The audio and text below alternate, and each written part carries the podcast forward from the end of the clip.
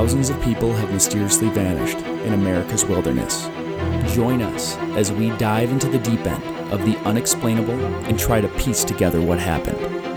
You are listening to Locations Unknown.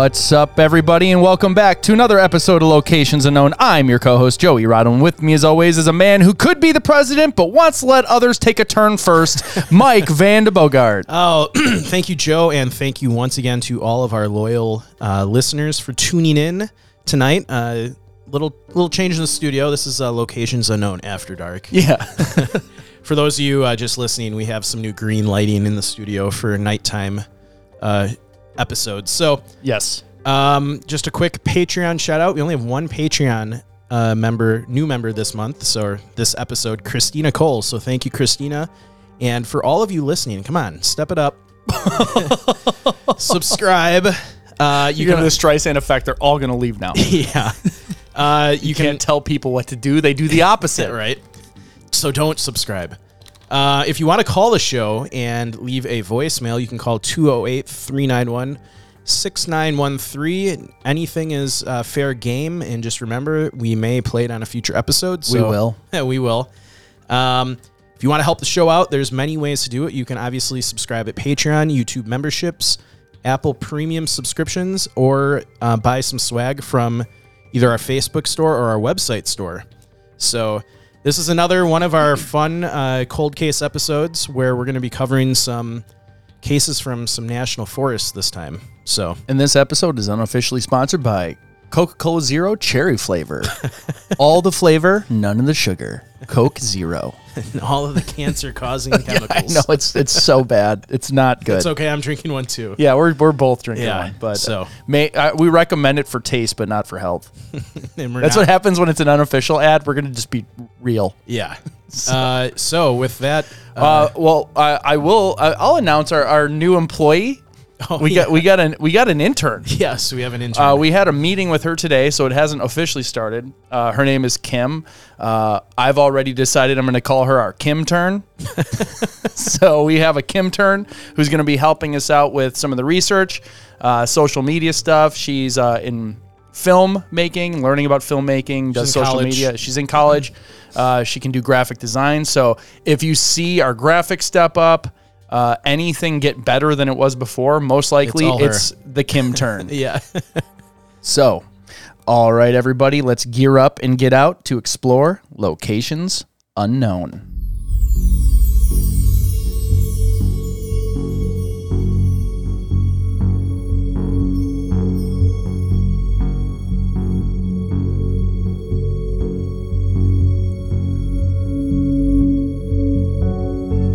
With over 52 million acres, the U.S. National Park System is home to some of the most breathtaking natural features on the planet. Tens of millions enjoy these parks every year. Join us this week for an installment of National Park Cold Cases as we explore Oregon National Forest.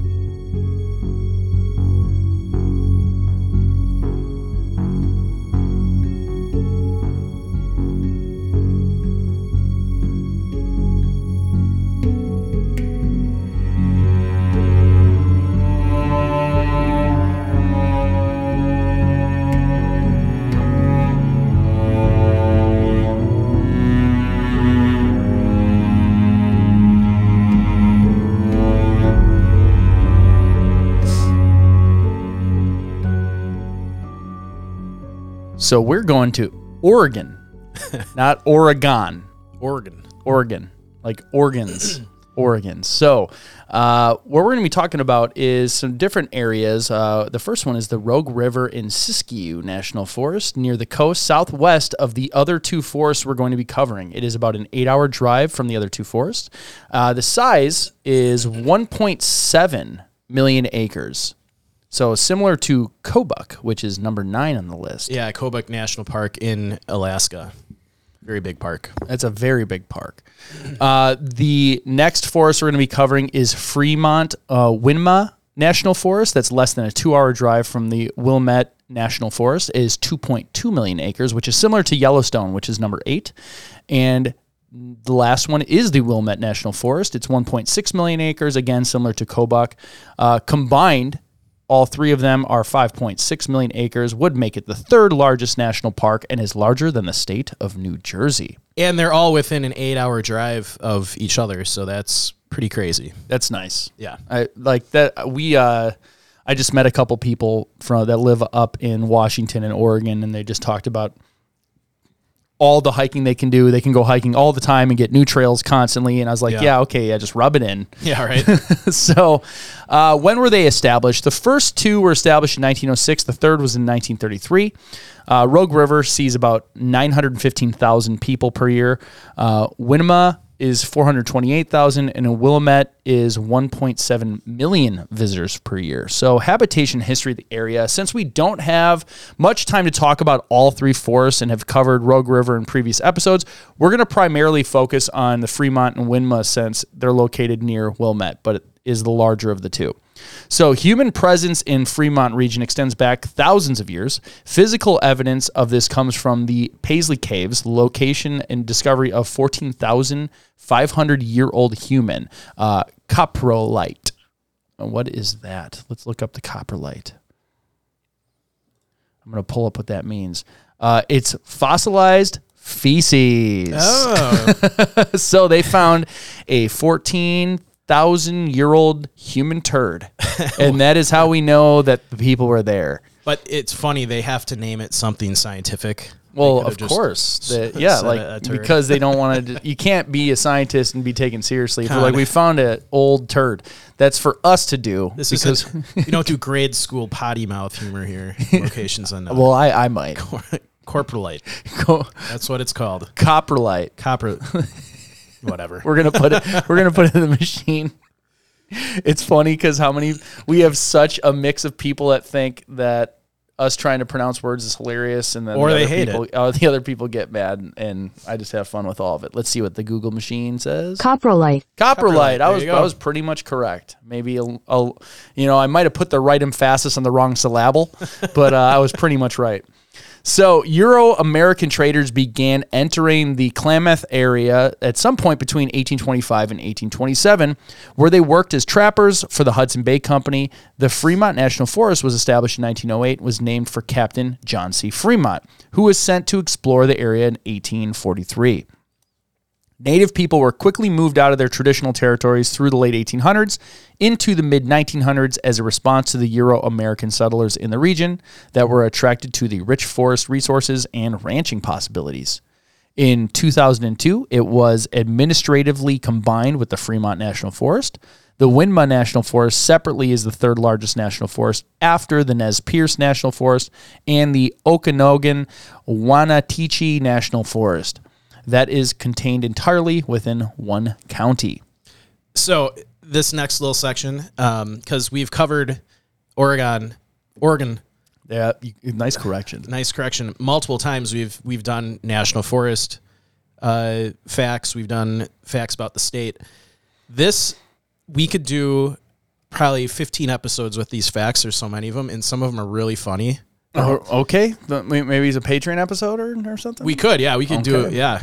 But I think I I picked ones that I think you would find funny. Some of them. Okay. awesome. Um, actually, I have a great idea because we're going to be doing a surprise interview. Yeah. That should be our Patreon episode before we release it to the rest of the people. Okay. So we'll record that and that'll be so there's an interesting surprise for Patreon supporters. So if you want to see what it is or hear what it is, go to patreon.com Yes. and sign up or subscribe on Apple subscriptions or on YouTube subscriptions. All right, interesting facts about nature.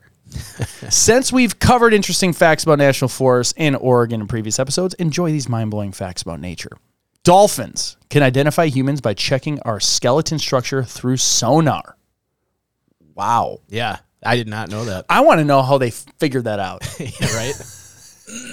like, is that just a really educated guess? It sounds correct. Dolphins are incredibly smart. I actually googled it to make sure what it wasn't like a joke fact. It- Oh, I believe real. I believe it's probably published. I want to understand like the methodology for determining that. that I don't know. And we don't have to go into that now, but I am interested and we'll probably be up late tonight looking into those studies.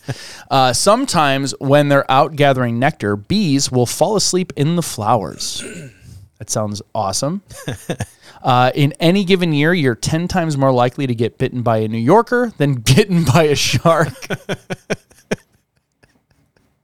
I feel like 10 times is too low.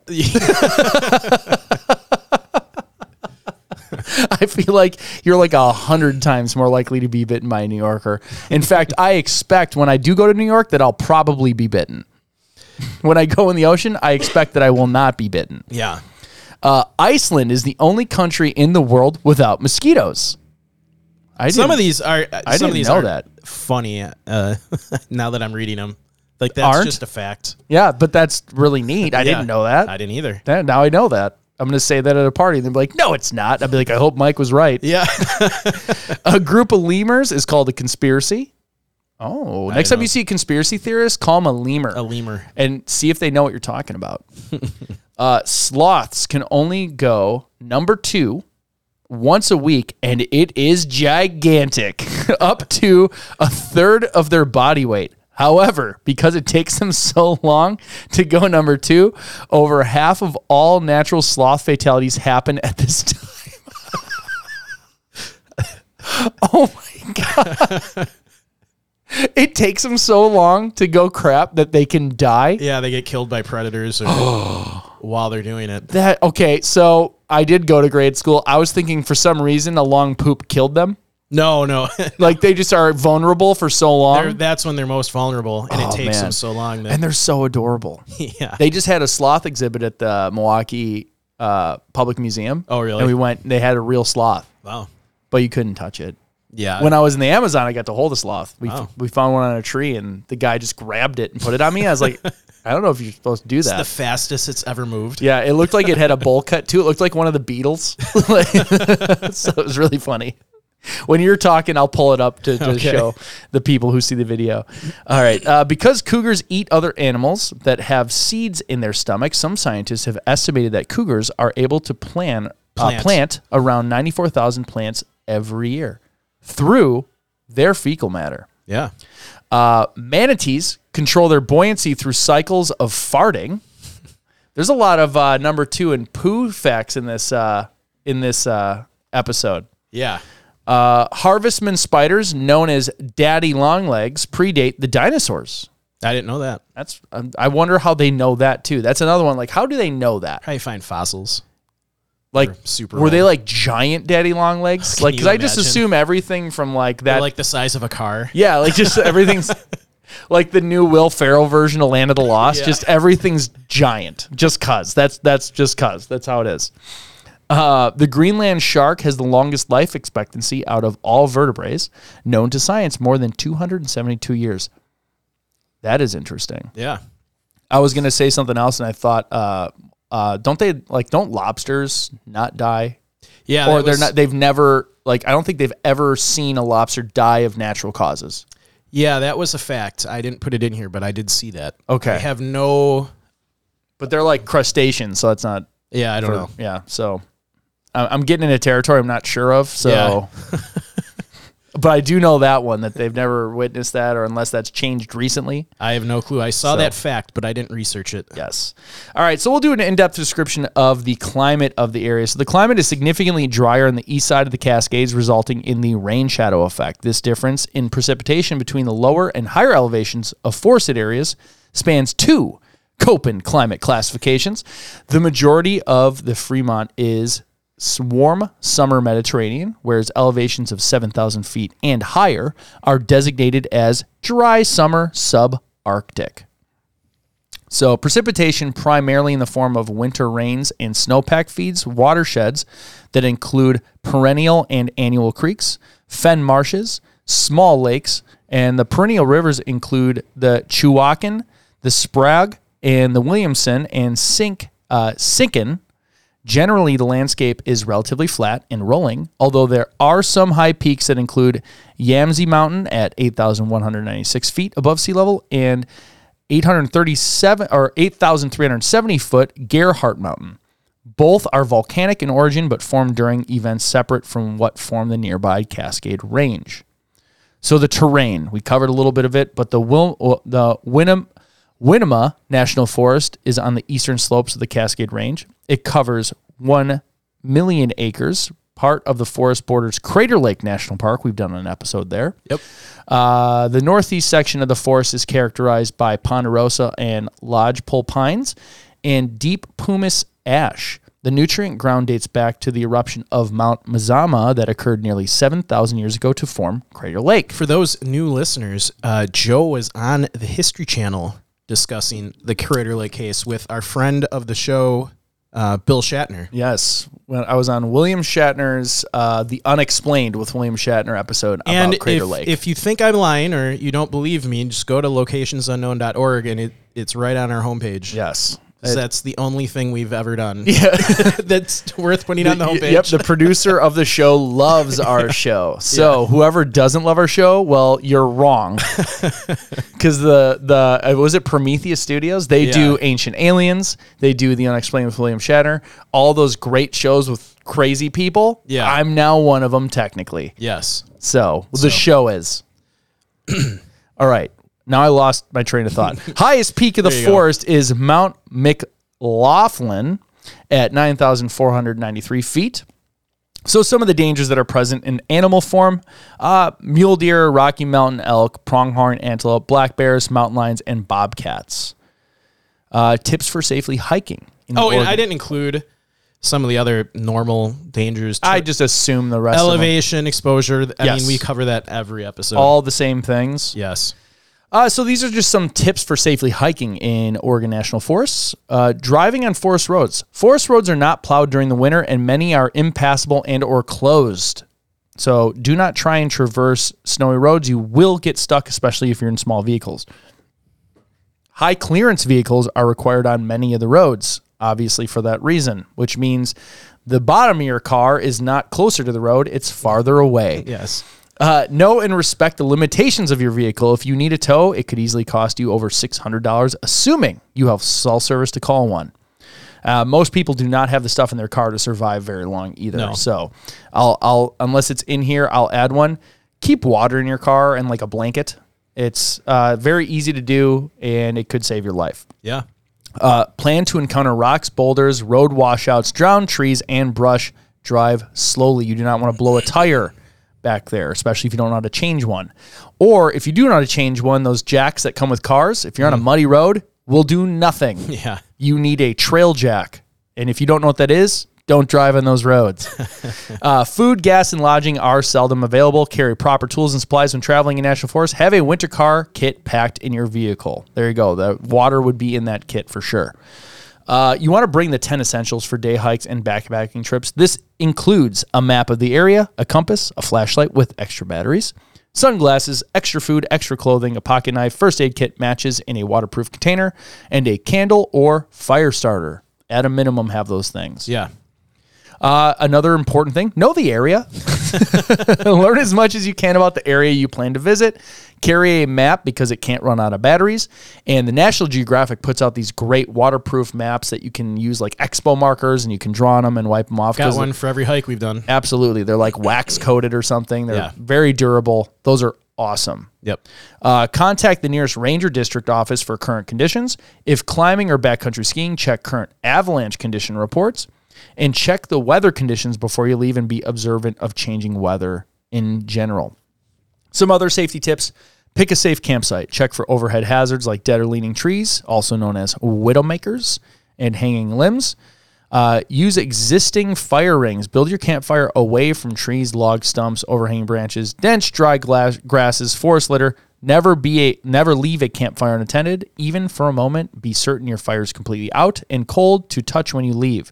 You may be held liable for uncontrolled fires you start. And obviously check the fire danger level in your area before don't just assume you can have a fire in Yes. the location you're in. Yeah, if Smokey um, says it's okay, go for it. A lot of times I mean, I know they've gotten a lot of rain recently out west, but up until the last couple months, they've been in an extreme drought, and you pretty much couldn't have a fire. Well, and the, the thing the is too, if you've had extreme drought, even if you've experienced like a rainfall that day, it Yeah. still might be really, really dry. So even if it's a fresh rainfall, if it's been dry for a long time, it still could spark a big fire Yeah, and I think people go to jail if they determine you started a forest fire. at a minimum. And some of those fines are insane, like tens of thousands of dollars. yes.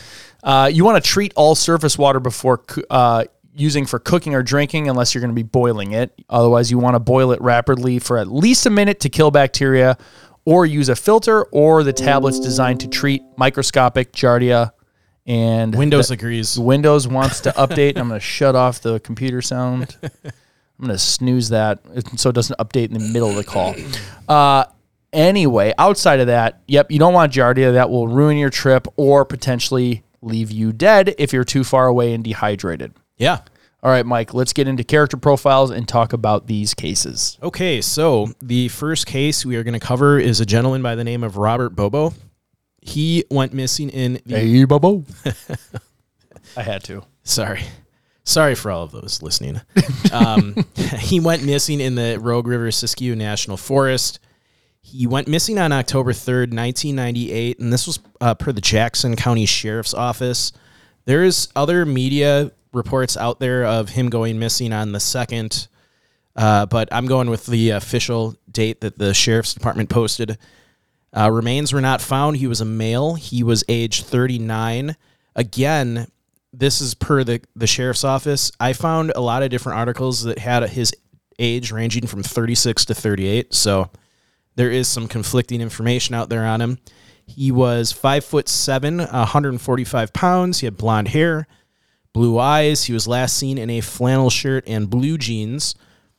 He had a scar in his lower lip. He also had a scar three inches below his navel, and uh, he had a tattoo of the name Bob on his right bicep. So, um, probably an interesting character, to say the least. He had the name Bob on his bicep. Yeah, and his name was Robert. That's awesome. He put his own name on his bicep. Yeah, You know he flexed it. It was like, you want to check out Bob? yeah.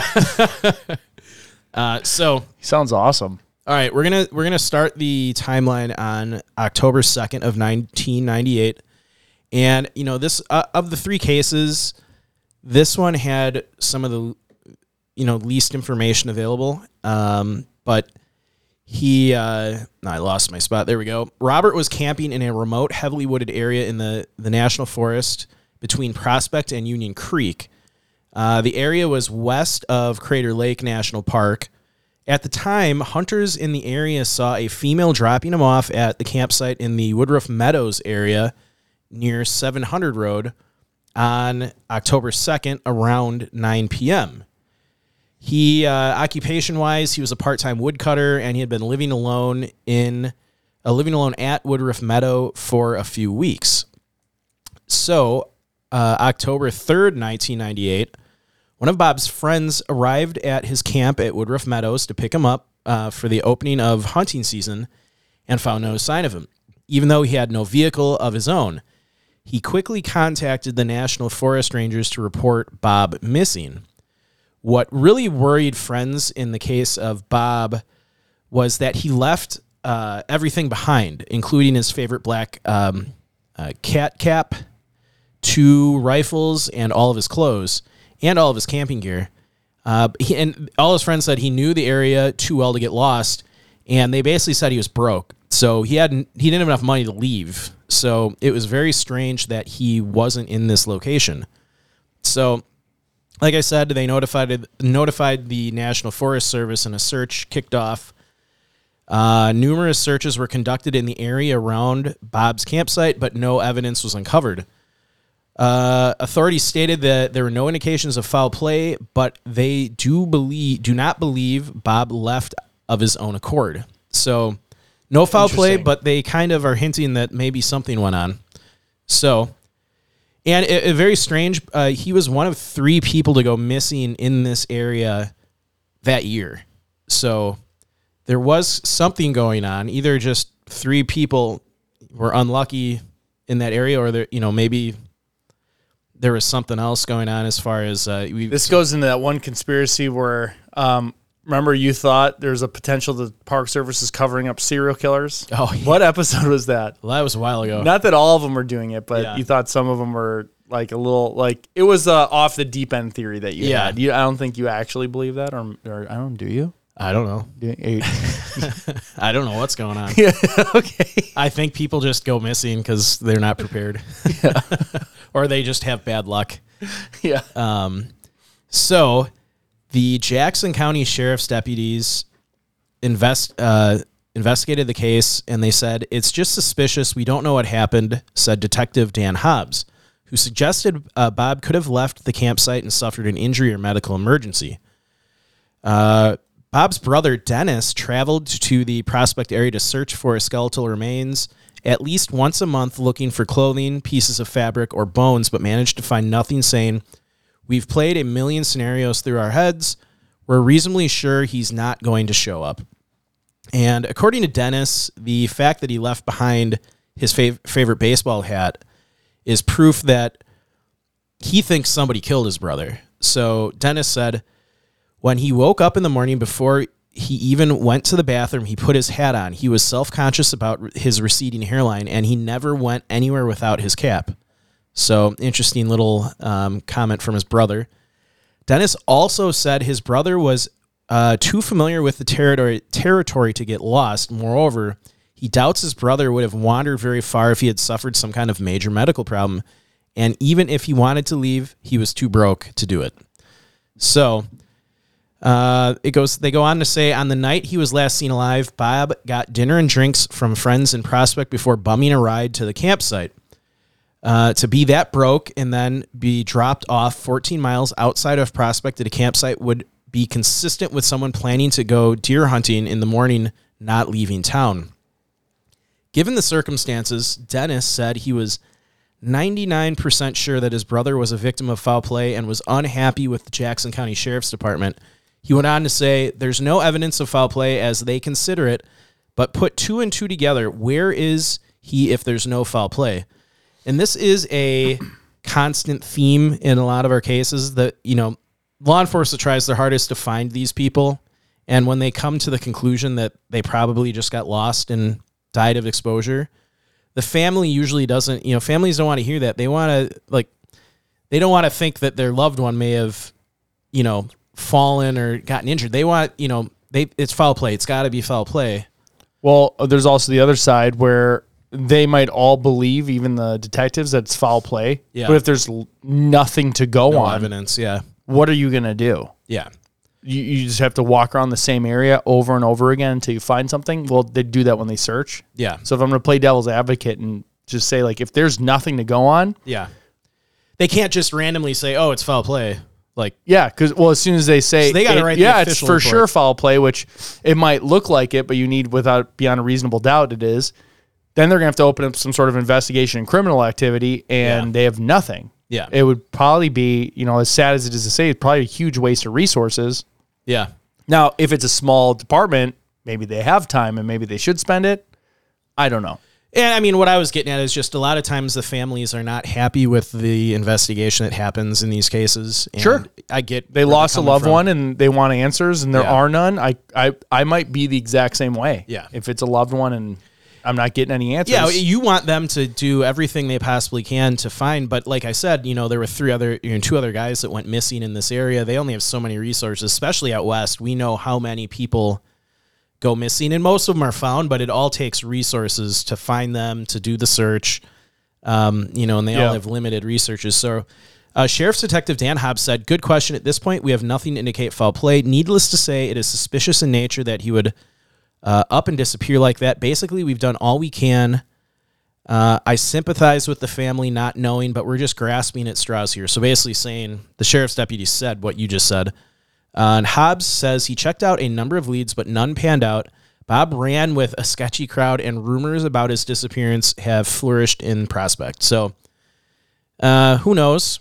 I mean, this case was back in '98, and nothing's been found since and uh, it's such a remote area that you know probably nothing will be found but yeah. Um, that is kind of the end of our first case. Real quickly, before I jump into uh, case number two, what's your theory, Joe? Quick theory on that one. I, I feel like it's foul play. yeah, I do. I, do kind of a little. I, I, I, that's my hunch. I don't have a good reason other than you know what you laid out, but that that was my initial instinct, so I'm going to go with it. yeah, Uh, I don't even have an off the deep end.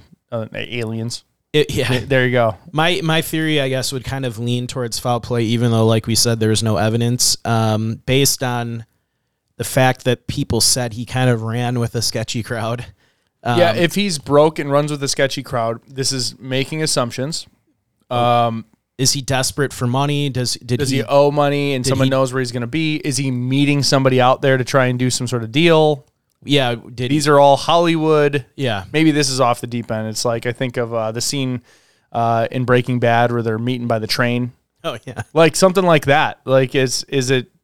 He's going. He's getting dropped off there. yeah, They said you would only do that if you're hunting, but did they mention that he had gear to go hunting? yeah. Uh, He So- left it all in the his campsite. Exactly. So maybe that was like a ploy, like I'm going hunting, uh, but really I'm going to be meeting people out here to do some some. I don't know. Yeah, I know. I So- think I think this one is probably foul play, um, but we have no evidence to say that. Who knows? Yep. Um, our next case is by the the person's name is Derrick um, Egbertson, and he went. Um, you want to look up his last name, see how it's pronounced? E N G E B R E T S O N, Engeb Engebertson. let's let's here we go. Let's see what Google says. Google's not good with Oh, names. turned up. Yep. Let's see here. Engebretson. Engebertson. Yeah, I don't Nor- think it says that. it's Norwegian. We're just gonna call Engebretson. Engebretson. Engebretson. Ingebretson. It's bet that. We'll just call him Derrick. Engebretson. So he went missing in the Winema National Forest. Uh, you looking that up? What? The Winema? No, I wasn't. but Oh. I will now. No, you don't have to. No, it's too late. you challenged me to do it. Here we go. Okay. Winema National There we go. There you Forest. go. Yeah, you, we've been saying it correct. Uh, date of birth, July 5th, 1990. He went missing December 5th, 1998. Uh, remains have not been found. He was a male, age eight. He was four foot six, 85 pounds. He had brown hair, hazel colored eyes. He was last seen in a blue snowmobile suit, a size 12 or 14 denim jacket, navy blue Route 66 pants, a black sweatshirt, and Oakland A's t shirt, a hat, felt line camouflage print boots, and gloves with the Goosebumps logo on them. He was uh, he was Goosebumps, like the books. yeah. I'm assuming. he had gloves. Goosebumps. well, this was gloves? the '90s. Yeah, but I didn't even know they made gloves. Oh, apparently they did. I, I need to find those. You, you're gonna I'm gonna at buy ad- this. advanced age. You're gonna wear Goosebump uh, gloves. A hundred percent. All right. I'm gonna look these up. You keep going. Okay, so uh, yeah, he was known as Bear Boy within his family because uh, his love of the outdoors. Um, it was reported that when he was a week old, his mother put him in a pack and carried him along on a bear hunt. So that's pretty cool. He did have uh, dog bite scars on his chin between his nostrils and under his nose. So, experience in this location, obviously he's only eight, so you have to discount that a little bit. But he grew up hunting with his father and mushroom picking with his mother's uh, father. He had been to Pelican Butte, which is the area he went missing, on several of those mush- mushroom expeditions. So, you know, he's been out here before, so it's not a, a completely new area for him. This timeline starts on December 5th of 1998 in the afternoon. Derrick, um, his dad Robert, and 64 year old grandfather Bob set out for a densely wooded mountainside above Upper Klamath Lake near Pelican Butte, about 30 miles from downtown Klamath Falls. Uh, their plan was to find a Christmas tree for the holiday season. Um, the family hadn't planned to go out uh, to the woods that year uh, for to Christmas tree hunt, but Lori, Robert's wife, had talked him into using an artificial tree, despite the fact that he was enthu- an enthusiastic outdoorsman who always looked forward to uh, the family's annual annual Christmas tree hunt.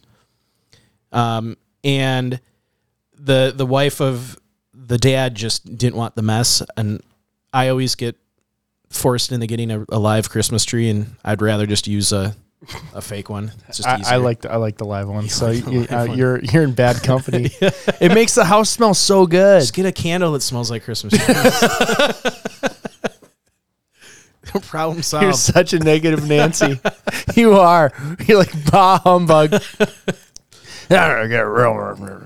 Get a, just get a candle. That's now that now that I have a kid, I'll go get real trees. Yeah, there you go. It's cool for them. You're gonna have two Um, kids. Yes. So, uh, so they ended up out in the woods to find a Christmas tree because their disabled neighbor neighbor asked for a real tree. So Robert decided to head into the forest. As Bob's red Toyota pickup truck climbed the West Side Road, Robert remembers telling his father they couldn't hang around as it was already after 2 p.m. and it wouldn't it'd be getting dark around 4 p.m. since it was late in the year. Bob pulled into a turnout at milepost 12 on the way to Rocky Point Resort. Robert helped Derrick get into his blue snowsuit, and the three of them started up the embankment into the pine forest. Robert walked ahead of the other two, telling Derrick to stay with his grandfather. As Derrick chopped at small trees with his hatchet, he nagged his grandfather that he wanted to catch up with his dad. Uh, the grandfather eventually relented and they headed off, apparently after his father. So it's now uh, 3 p.m. on December 5th. And with, you know, nightfall closing in, Robert and Bob met up and asked each other, Where's Derrick? Robert remembers asking, I thought he was with you, Bob said. Uh, and then he goes, He was with you. Robert turned and sprinted back up the hill as hev- heavy, wet snow f- started to fall. He shouted out for Derrick, but there was no response. At 4:13 p.m., Robert flagged down a man driving along the road, Fred Hines, asked him to dial 911 to call for help from the uh, for the authorities.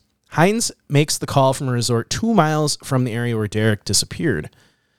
So, they call the authorities not too long after, I think it might have been 5 hours. uh, the search kicks off. So, in the hours immediately after Derrick's disappearance, Robert and the other members of the family found Derrick's tracks in the newly fallen snow. So, this is something a little different in the cases we've covered. We usually don't have tracks found this quickly or ever. I don't remember many cases that we've covered where they've found tracks. Yeah. There was one of that that guy that got stuck in his pickup truck. And like the yeah, I was stuck in the culvert. yeah, and they Yeah. they like went down the road and then just disappeared. Yeah. which is really strange. Um, but And yeah, this kid was only eight. yeah. That's So the boys' small boot prints made a short loop. What's up? I'm just listening. I hear beep. Keep going. Oh, sorry. we'll cut that out. No, we won't. No, we never keep going. So the uh, boys' small boot prints made a short loop from the spot where Robert had last seen him to a clearing near the road where Derrick had um, laid down to make a snow angel. Unfortunately, a snowplow had come by, obliterating the tracks that led away from the angel. No tracks led from the angel back towards the woods. The cuts Derrick had cut in the trees with his hatchet were confined to a small area near the road. Robert felt certain his son hadn't walked back into the trees. By early evening, the snow was estimated to be about five to eight inches on Rocky Point. Throughout the night and for the next two weeks, hundreds of people searched through the snow uh, that was several feet thick, looking for Derrick on foot and using snowmobiles and dogs. Did you figure it out? Oh yeah. What was it? The the alarm for our new office auto sets. Oh, So don't break any windows or anything. Okay. Uh, so just to recap, sorry for those of you listening, we had uh, our security alarm go off. Yeah, Joe I, I thought it was away. going off, but it was setting off. I was like, "Oh, great, we're gonna have like the police raid in the middle of our show." That'd be great for ratings. So basically, to recap, they traced his footsteps back, uh, prints back to a road, but a snowplow had gone by recently and covered up any like further tracks. So they didn't know which way he was going down the road. Well, yeah, they don't know if like yeah where you want once he hit the road. So, um, and snow is coming down pretty. They said five to eight inches of snow is coming down at this time. Oh my god. So, like I, I was just saying that uh, through the next couple, next two weeks, hundreds of people searched through the snow uh, looking for Derrick on snowmobiles and dogs. Uh, Lori, his mom, built a bonfire at the turnout, sleeping in a donated camper van, hoping Derrick would see it and come to her. Delirious from lack of sleep, she once thought she saw Derrick walk out of the woods towards her, waving and smiling, uh, but it turned out to just be kind of like a, you know, she was like half awake, half asleep Yeah. kind of dreamt it up. Uh, a candy wrapper and a makeshift lean-to shelter made out of branches were discovered, but it was unclear whether they were uh, related to Derrick's uh, disappearance. Family members were convinced that Derrick had made his way to the road and might have been picked up by a stranger, but the sheriff discounted those concerns. There was also a hole in the ice that was discovered in a lake by Bob during the search, and a child's footprint uh, was on the bank. Divers actually searched the next day, and an additional search was done in the area during the spring thaw, but n- nothing was found. Um, so the And official it was a lake, not a river. it was a lake. Okay, Yeah, so with it wasn't like heavy ice. flow or anything like that. Okay. No. So the official search ended eight days after Derrick disappeared when Klamath County authorities told Lori and Robert that their son was likely to be dead. Robert, Lori, and uh, at least 100 volunteers stayed on the mountain for another seven days. Speculation deepened that Derrick had been abducted. On December 18th, 1998, sub zero temperatures forced the family to end the search, but every weekend for the next two years, Robert drove straight from his uh, shift at work to the mountains, meeting Lori. They kept a map marking areas where they had searched. So this That that poor family. this story gets a little little interesting now. So what happened to Derrick? Um, there were there was plenty of criticism of the search and rescue effort, uh, as many believe the authorities had been slow to get th- to the scene the night Derrick disappeared. The search was not started for nearly five hours, which that's pretty good in a lot of cases we cover.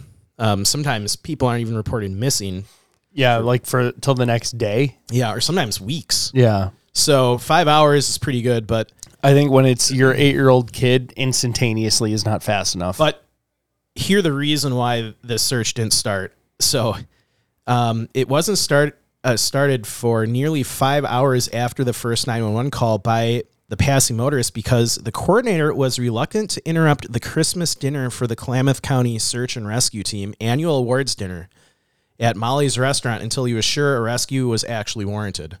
So, I mean, I kind of get it, but also there's a child that's missing. yeah, their, their job is to not assume that it's something's okay. It's to assume everything's wrong. I mean, they're then they're the search and rescue team. yeah, Like you, you assume all the time. I was a paramedic. Even when I used to get calls, yeah, we had frequent flyers. People who I knew would call and didn't have problems, and we still responded every time as fast as we could. yeah. And that's just what you do. It's your job. So I think you you postpone your dinner, your award dinner, and you get out there and look for him. But um, Well, it so- stinks because it it sounds like it was that one person. Yeah, it was the coordinator. Because I'm guessing the people in that room would have. They would probably were like, "Yep, let's Yep, get out." all there." right, time to I go. mean, we're the search and rescue team. Yes, yeah. It's So- it- this is literally our job, and it's happening right now. Yeah. So Robert and Bob both actually passed polygraphs, but some in the community were convinced that they may have murdered Derrick or had been negligent in some way. Robert couldn't speak to his father. He blamed himself for not finding Derrick, but he blamed Bob for losing him. Bob was also too racked with guilt to even talk about it. Robert had had taken a lot of time off work. At the same time, the couple had spent thousands of dollars searching for Derrick, paying for psychics and a boat to search Klamath Lake. Uh, eventually, they actually ended up going bankrupt because of this. Oh, that's so even, sad. Yeah, it just gets worse. Uh, authorities insisted that Derrick had wandered off into the woods and died, that animals had scattered his remains. But the family never really believed that, especially as no evidence had been found, uh, such as bones or torn clothing. This was supported by a witness who said he'd seen a man struggling with a boy along a nearby highway. Then, in 1999, some graf- graffiti scrawled on a rest area bathroom wall near Burns, which said Derrick had been killed and uh, buried, uh, but the FBI insisted it was a hoax. A boy named Derek, who was found in Texas under unusual circumstances, looked a lot like the Derrick from this case. But proved to be someone else. And then finally, a bone was discovered in Pelican Butte in 2000, and it turned out to be from a deer after a wait of several days to confirm its identity. But the case isn't over yet.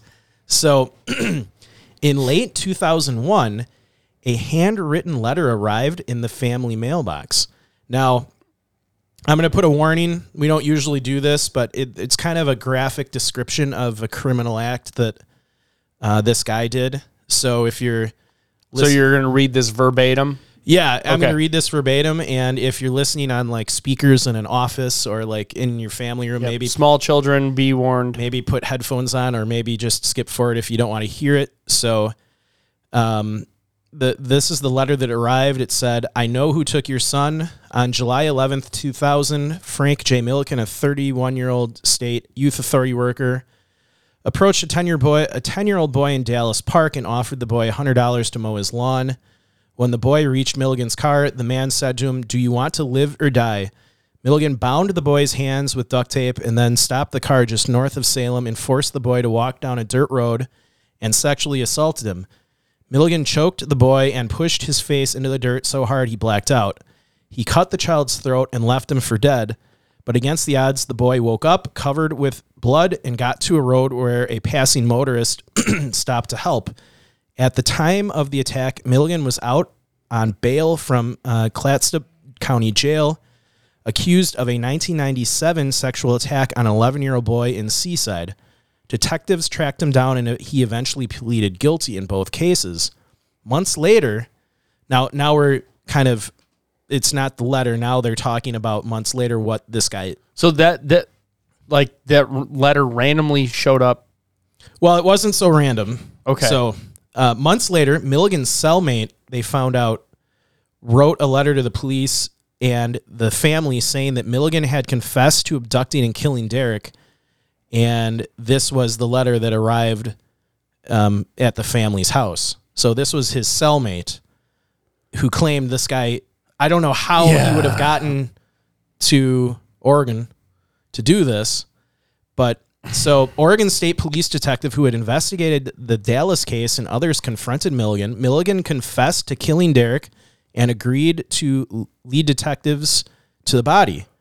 Lori and Robert drove five hours to Silver Falls State Park, southeast of Salem, and waited as the FBI used ground penetrating radar to scan for Derrick's bones. After several days of searching, they came up with nothing. Um, so Like he just wanted to get out of jail, or Well, so here you go. So, but uh, Merrick, the Marion County Assistant District Attorney told the family that Milligan had agreed to plead guilty to the killing of Derrick if they agreed to spare him the death penalty. But when Milligan faced the paperwork a few days later, he refused to sign. So, oh, he was just trying to get out of the death penalty yeah, maybe. and just drag this family through further pain and agony as a result. Can you look up Dallas Park? I when I first read this, I thought this was in Texas. Obviously, this isn't Texas. Yeah. Yeah. People listening from Oregon are probably spitting out their coffee. Dallas Park, come on. Yeah. All those people from Oregon are mad. now they're even more mad. All right, Dallas Park. All the first stuff that comes up is Texas. But if I type Dallas Park City in Southwest Park in Dallas, Oregon. That's Dallas City Park. Look up uh, the jail, the Clat C L A T S O P County Jail. That's uh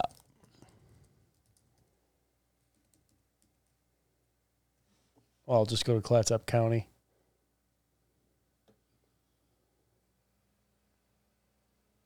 Oh, so it's north. Yeah, it's north. Just how far north? Pretty. That's pretty in- far. It's right on the that's in- border of Washington State. Okay. okay. So this makes a little more sense. If this guy was out on bail in Oregon, I I don't know why I thought this was Texas, Because Dallas. Dallas Park. Yep, you heard Dallas and I heard just assumed. Dallas and just assumed. So Well, you know what happens when you assume, Mike. Yep.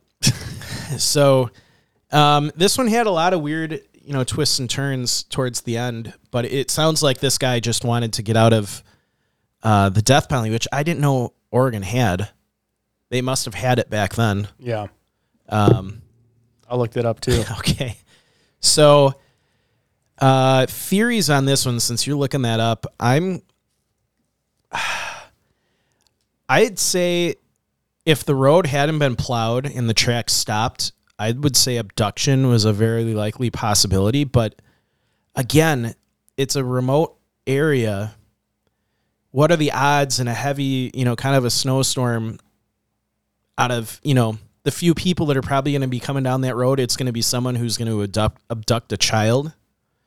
That seems I feel like the odds are low. odds of that happening are low, but I guess it could happen. yeah, it's possible. I think with the odds though, it's highly unlikely. I think in this case, because Derrick had clothing on that could probably keep him alive in this these conditions for longer than you know someone in like a flannel shirt and jeans. Yeah. That maybe what he did was he crossed the road, or maybe he was he got to the road and started walking down it for a ways, and then walked back into the woods.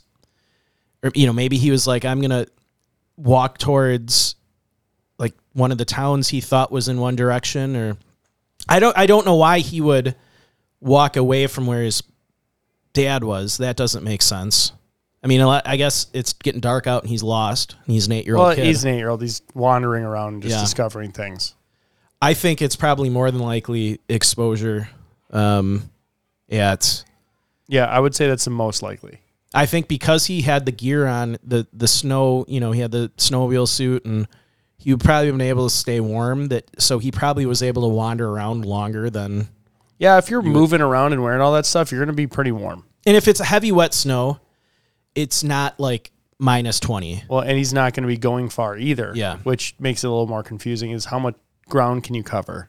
I think the fact that the plow came through and disturbed any tracks that might have been on the road, Yeah. probably. It's like the perfect storm Yeah. of for search and rescue of not being able to find. I think you can't rule out abduction, but No, I agree. I think you can't rule it out. I just think the odds of that happening are super low. Yeah. So uh, another sad case and Yeah. really terrible note about the Frank Milligan guy and what he.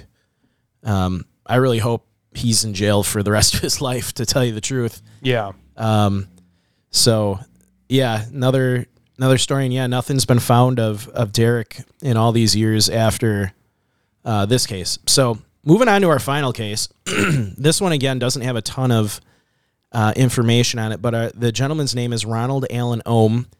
He went missing in the Mount Jefferson Wilderness in the Willamette National Forest. He went missing on uh, August 9th of 2012. He was a male, aged 52. He, um, we don't know really anything about his physical description other than he uh, suffered from a medical condition that required daily medications, and he had he had a four day supply of tablets with him. So, Joe, you're a little more up to speed on medical stuff. On drugs? yeah. Uh, can you think of any common condition that would require medical, you know, tablets that you'd have to take every day? Uh, heart.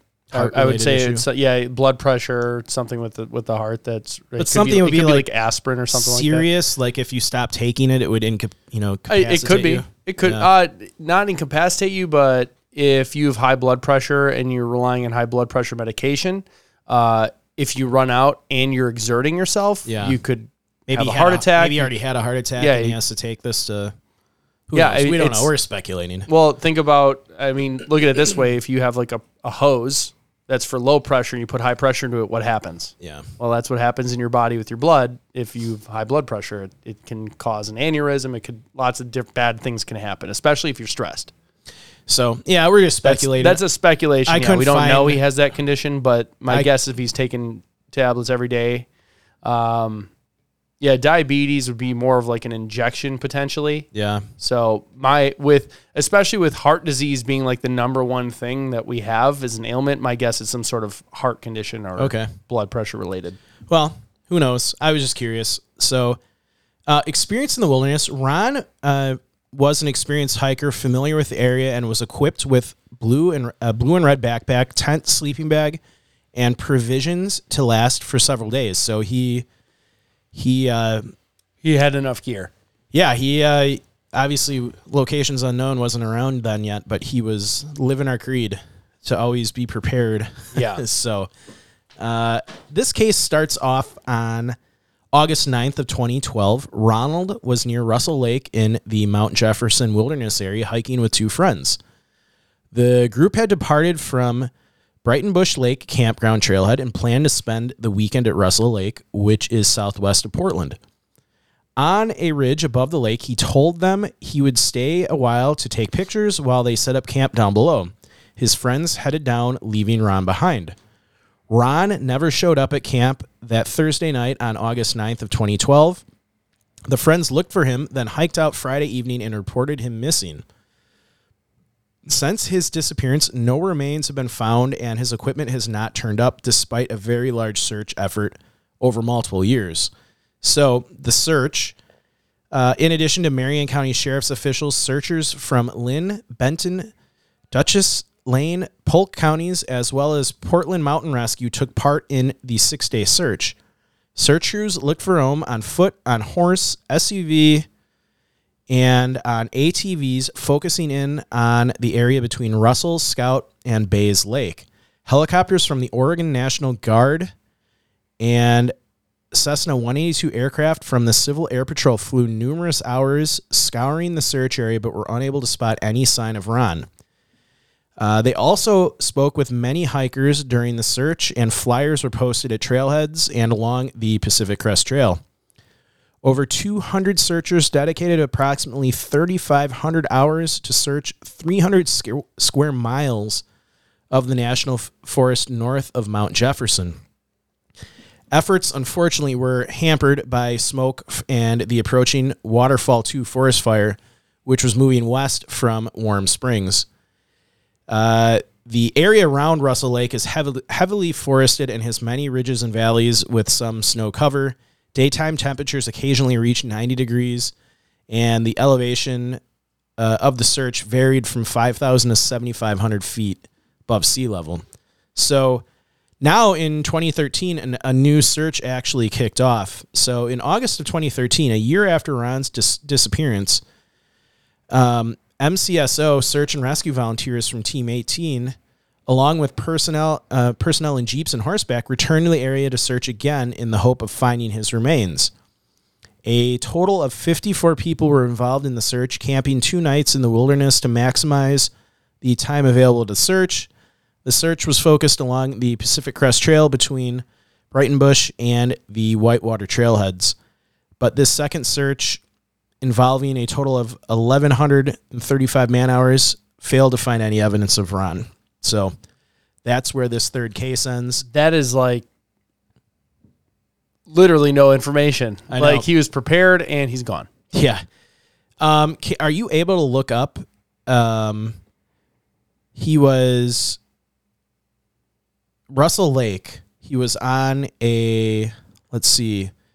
He was on a ridge above the lake, and there should be a campground near the lake. I'm just curious what this potentially looks like. Let me share my screen too.